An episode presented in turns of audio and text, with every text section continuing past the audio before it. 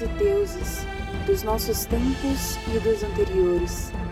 Ajudai os ouvintes na empresa de colocar esses tantos ontens nos seus hojes, conduzindo-os pelos diversos caminhos da Ágora mitológica. Do alto do Olimpo, observava Palas Atena a vida dos mortais. Filha do encontro de Zeus com Astúcia, nasceu da própria cabeça fendida de seu pai, já armada com a lança e a égide. Cultuada como a divindade da sabedoria, artes e habilidade, encontrou uma jovem artista que lhe negava responsabilidade por seus dons.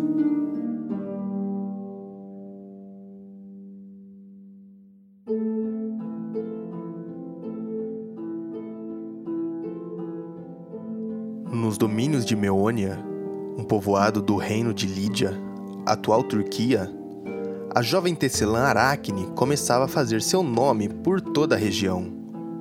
De origem humilde e órfã de mãe, era seu pai Idmon quem tingia as lãs que davam vida à sua obra. Aracne atraía os olhares de todos os habitantes e ninfas do reino, que chegavam a deixar seus afazeres para assistir à dança de suas habilidosas mãos a trançar seus fios.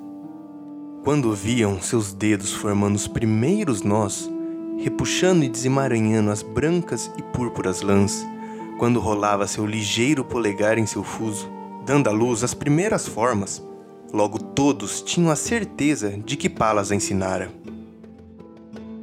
Orgulhosa de seus feitos, que a levaram à glória por mérito próprio, recusa a aceitar a ideia de que seu talento fora ensinado por alguém que não ela mesma. Ofendida de ter sua habilidade posta à sombra de uma divindade, Aracne, audaciosa, lança um desafio a Palas. Vem ela mesma. Diz consigo. Aposte. Quero tudo perder se eu for vencida. Ao ouvir a provocação da jovem tecelã, Atena desce à terra do reino dos céus, mas não como deusa. Mascarada de velha, toda trêmula, de cabelos brancos e apoiada por um longo cajado. Esperava que, com o sábio conselho de uma voz anciã, pudesse dissuadir a ousadia da jovem. A procura e diz: Esta minguada da velhice traz muita coisa que afugenta os moços, mas também traz seus bens. Com os longos anos se alcança a experiência. Aracne, aceita um conselho que é bom. Procura, embora ser tecedeira insigne entre as mulheres, mas a uma deusa cede-lhe tens, filha, sido com palas descortês em ditos, pois pede-lhe perdão, que hás de alcançá-lo. Interrompendo a obra que tecia, Aracne, com desprezo no olhar, a encara. A presunçosa, irada em rosto e mal contendo as mãos, afronta a senhora. Já tonteias de velha. Os muitos anos, o que tinham feito ao corpo, hão feito ao siso. Se filho ou nora tens, vai ter com elas que te sofram. Conselhos não careço. E por que não te vás, talvez cuidando que me deixas movida? O que eu dizia, digo e torno a dizer. Venha se o ousa. Por que se esquiva a provocada aposta? Sim, vem! Brada imortal, despindo enganos e mostrando-se deusa.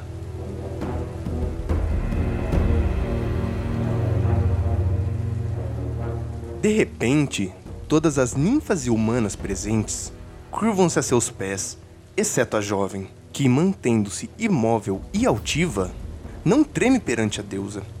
Apenas por um instante se envergonha. De repente, súbita cor acende suas faces, assim como os céus se rocheiam com a aurora, e logo depois, com a chegada do sol, desbotam. De sua fatal prova, não desiste e a Deus aceita o desafio. Cega com a ambição da insana e quase impossível vitória, se dirigem a uma certa ruína escolhida para campo de batalha. Sem mais delongas, põe mãos à obra. Posicionando-se uma em frente à outra, dão princípio aos finíssimos tecidos. Ao órgão do tear prendem a teia e dividem nela as lisas lãs. Com a lançadeira aguda, os fios vão para cá, para lá, passando e repassando dos dedos mestres ao ligeiro toque. E a cada vez que nos primeiros fios se intrometem, vem súbitas mãos batê-las ao pente apertador do pano. Apressadas, com as vestes amarradas na cinta, movem levemente os habilidosos braços, tão concentradas na tarefa que não assentem. Acima delas, tinge os céus um arco-íris imenso com a volta do sol depois da chuva. Mesmo com suas mil cores, escapa aos olhos dos espectadores atentos ao duelo. Aracne e Atena escolhem como temas histórias e feitos divinos para compor suas telas.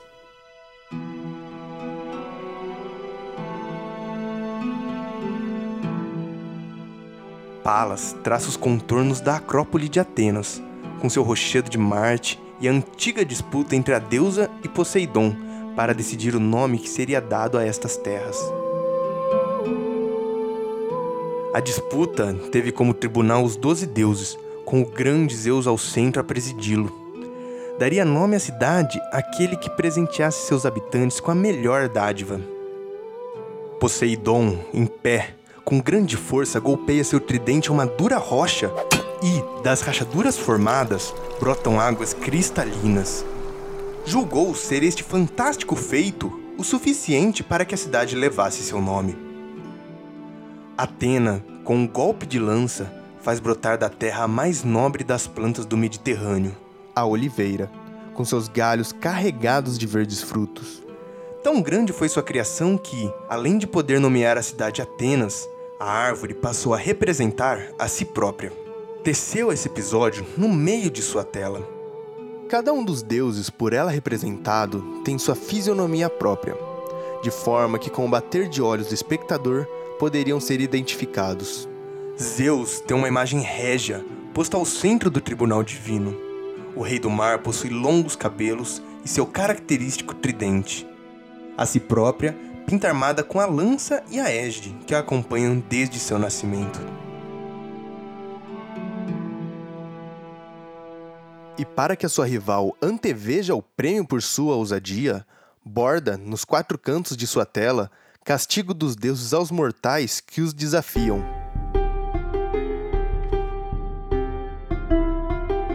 Em um dos cantos representa Ródope e seu marido Emo, os reis da Trácia.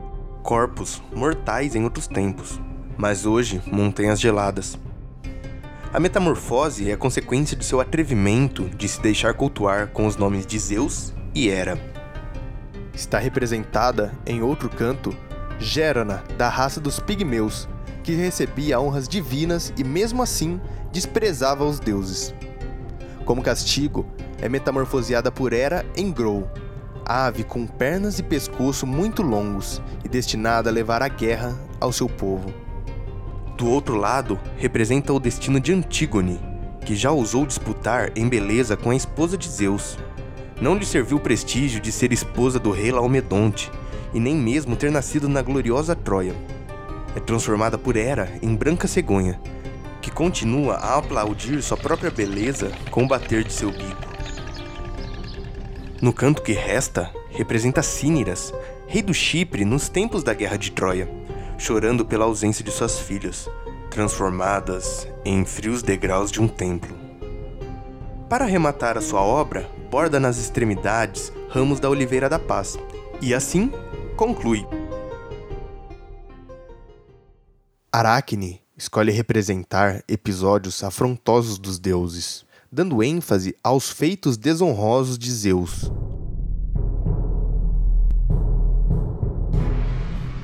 A mortal primeiro representa a Europa, enganada pela figura do deus metamorfoseado em alvo touro. Zeus, apaixonado pela ninfa, Certo dia desceu à praia, onde ela costumava folgar com suas irmãs, e transformando a hostilidade típica do animal em doçura, conquista a atenção das ninfas, que não hesitam em brincar com o deus disfarçado. Este, com a Europa em seu dorso, parte mar adentro, ignorando o medo e os gritos da ninfa raptada, que insistentemente chama por suas irmãs. O episódio é abordado com tanta maestria que o espectador poderia sentir o ondular do mar, a textura macia dos pelos do touro e o desespero da ninfa roubada. Aborda também Astéria, que se metamorfoseia em codorniz para fugir dos assédios de Zeus, lutando com uma águia em combate injusto. Tece este mesmo deus transformado em cisne para desposar Leda, de cujo fruto veio a luz Pólux e a famosa Helena de Troia. Mostra também como ele, disfarçado na figura de um sátiro, engravidou de gêmeos a bela Nicteia. E não só em animais se metamorfoseia este deus, se passou por anfitrião para seduzir sua esposa Alquimena, se transformou em chuva de ouro para alcançar Danae, que se escondia em escura caverna, em fogo por Assópsis, em pastor por Minemônese, em serpente para a filha de Del. Com tanta afronta ao deus do Olimpo, não se dá por contente, sabe ainda sobre mais deuses e escândalos.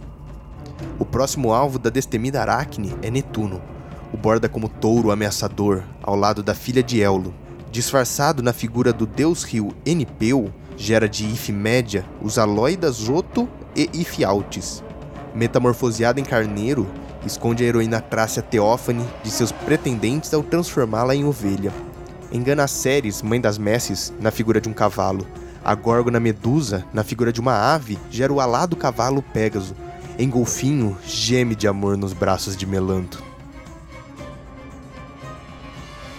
E a variedade, a vida, a expressão própria que imprime em cada lugar, em cada uma das imagens. Também não deixa impune os desvios de Apolo, deus do sol, e como tomou ora asas de falcão, ora dorso de leão para enganar os mortais. Ali está ele na figura de um camponês para ludibriar Issa, filha de Macareu. Já Dioniso, tendo recebido abrigo da filha de Cário, Erígone, transforma-se em cacho de uvas para enganá-la. Cronos, na forma de um garanhão, gera o centauro. Em volta da complicada tela, como remate, borda estreita barra de eras entrelaçadas com flores. Nem Atena, nem a própria inveja, se ali estivesse, poderiam achar defeitos naquela primorosa obra. Por isso mesmo, mais ainda se enraiva Atena e rasga a tela afrontosa a tantos deuses. Com a lançadeira que ainda tinha à mão, fere três ou quatro vezes na face da moça. Aracne, com medo de seu terrível fim, arma um laço com as lãs que tinha em mãos e tece sua própria forca. Ao ver tal cena, a deusa, compadecida, sustém Aracne no ar, para que o peso não a sufoque. Vive embora, lhe diz. Malvada, vive, mas assim, mas pendente. E por que esperanças de mais doce por vir te não consolem, igual lei pena igual te abrange os netos. E ao se afastar, respinga na mortal a seiva das ervas de Hecate. O efeito é ligeiro. Lhe caem os cabelos, o nariz e as orelhas. Some a cabeça em pequenez incrível e o corpo todo se encolhe. Os braços se vão e os dedos se alongam em longas patas, se encurvando e afinando. Tudo o mais é ventre, do qual sai o fio com que continua a tecer eternamente. Ainda depois de aranha.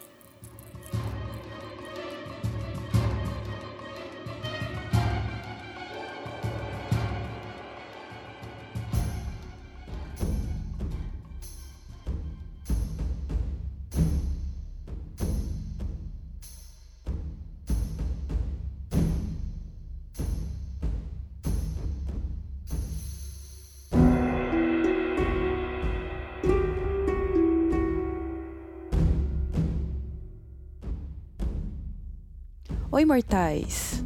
Espero que vocês tenham gostado dessa primeira história do nosso podcast.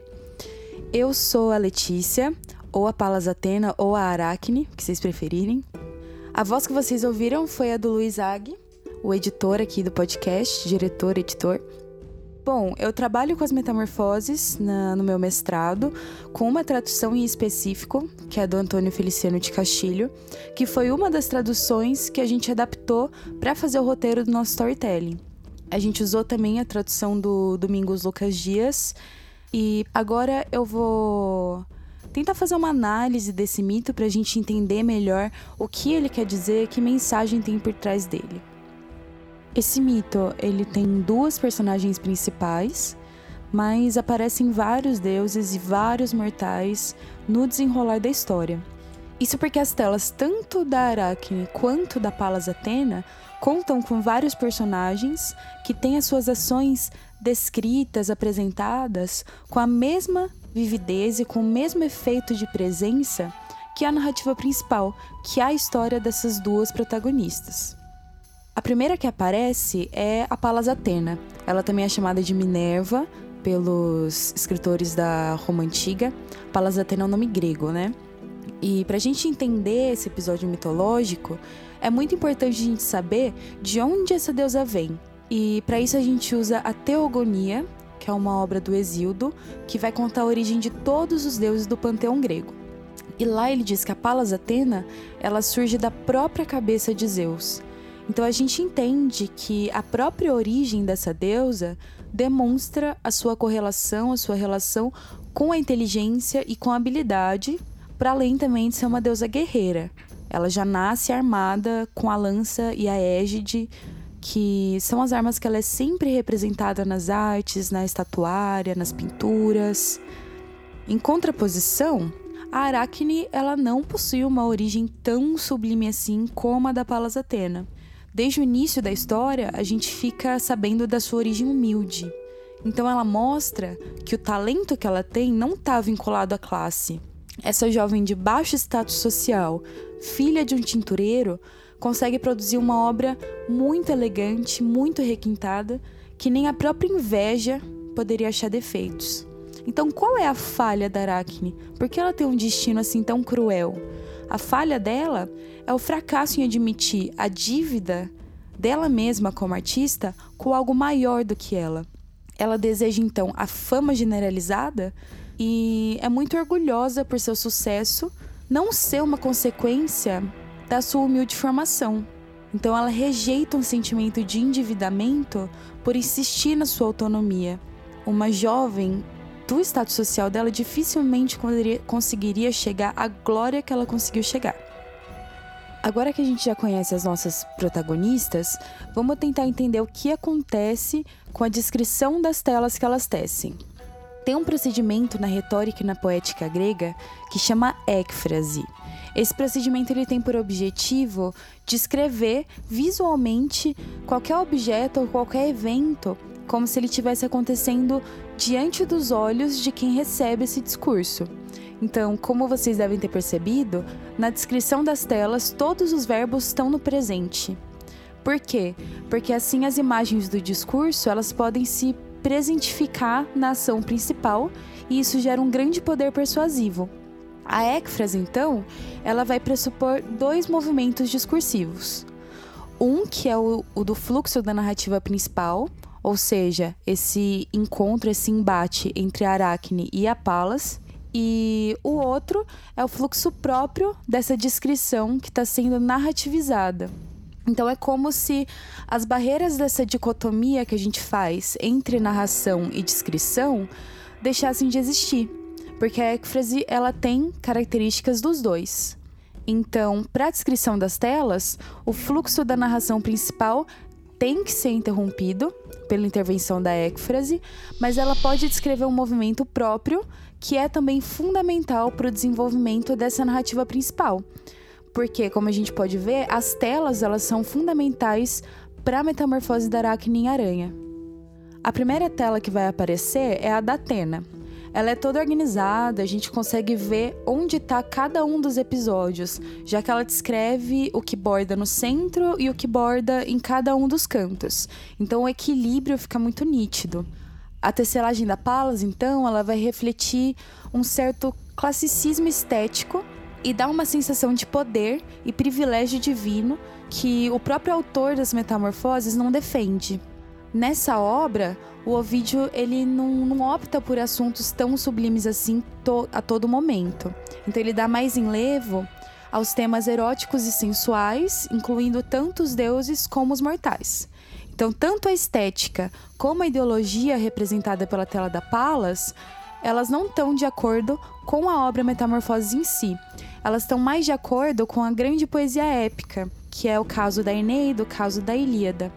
Então a gente percebe uma semelhança muito grande com a écfrase da tela da Palas, com a écfrase que aparece lá no livro 8 da Eneida, descrevendo o escudo do Enéas. E essa obra, não à toa, é o paradigma da poesia épica na antiguidade clássica romana, assim como Homero é o paradigma da grega.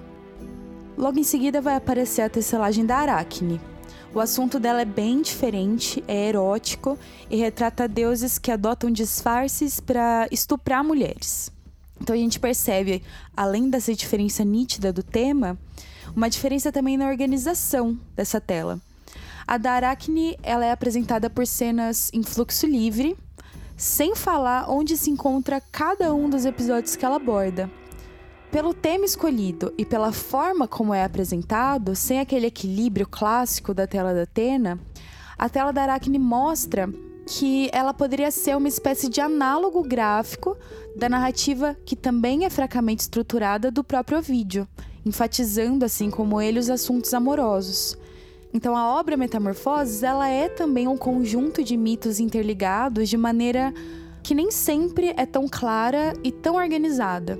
Então, a tapeçaria da Aracne é como se fosse um modelo em miniatura das próprias metamorfoses que reflete muito do conteúdo do poema e do funcionamento dessa narrativa épica. Por essa escolha da, da Aracne para o tema da tela, Atena certamente interpreta essa tapeçaria como representando um caelestia crimina, um crime divino, porque a tapeçaria é um escândalo ao tornar pública a hipocrisia divina. A deusa então ela vai responder como um membro da sua própria classe, ou seja, como uma deusa, e destruir a tecelagem da mulher, assim como ela própria. E a metamorfose da Aracne aranha ela é bastante irônica. A Aracne ela recusava ter o seu talento na sombra de uma deusa por querer que as suas obras viessem apenas de si mesma. A aranha não produz o seu próprio fio, ela não tira o material do seu próprio ventre. Então, se ela conseguiu o que ela queria, por que tudo isso é tão trágico? A gente percebe então que o desejo que Aracne tinha é muito mais pela glória do que pelo talento intrínseco em si. Ela quer ser reconhecida por aquilo que ela pode produzir por conta própria, pela arte. A aranha não tem arte, ela tem só uma utilidade que é muito mais prática com essas teias. Então, concluindo, o poema do Ovídio ele tem em si muitas narrativas amorosas envolvendo deuses e potencialmente expondo esses deuses ao ridículo, mostrando então como o Ovídio se identifica muito com Aracne. O poeta nesse episódio ele se coloca implicitamente na posição da Aracne em relação aos poderes autoritários e sugere que seu próprio trabalho pode também estar sujeito a essas forças. No livro 15 dessa mesma obra, que é em 15 livros, né? O Ovidio ele se vangloria logo lá no epílogo final que seu poema vai ser invulnerável à ira de Júpiter. E aqui eu vou citar a tradução do Bruno Vieira, dos versos 871 e 872 do livro 15. O Ovidio diz assim: Eis que erigi uma obra a qual nem a cólera de Júpiter, nem ferro e fogo algum, nem velhice voraz abolirá. Então, realmente, a obra ela foi poupada do destino da tapeçaria da Aracne. O vídeo não foi transformado em nada. Mas o próprio poeta ele não escapou da ira de um deus quando ele recebeu a ordem de relegatio, de exílio, do Augusto, sendo banido então de Roma para o resto da sua vida. Se esse exílio é verdade, realmente aconteceu, ou é só uma criação literária, eu não sei e ninguém sabe, está em discussão entre os críticos por muito tempo. Mas a interpretação ela fica muito mais completa, muito mais interessante se a gente entender que sim.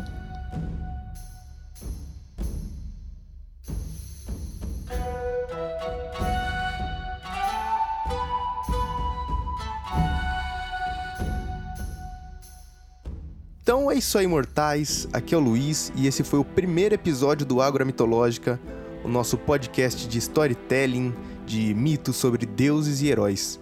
Espero que vocês tenham gostado dessa primeira edição e agradeceríamos muito se você enviar seu feedback e impressões para o nosso e-mail que se encontra aqui na descrição.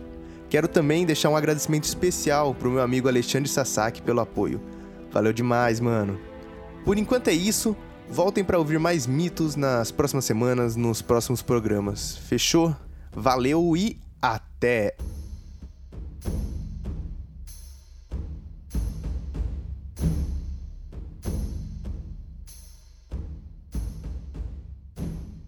Esse programa foi escrito, narrado e produzido por Luiz Zag e Letícia Natali.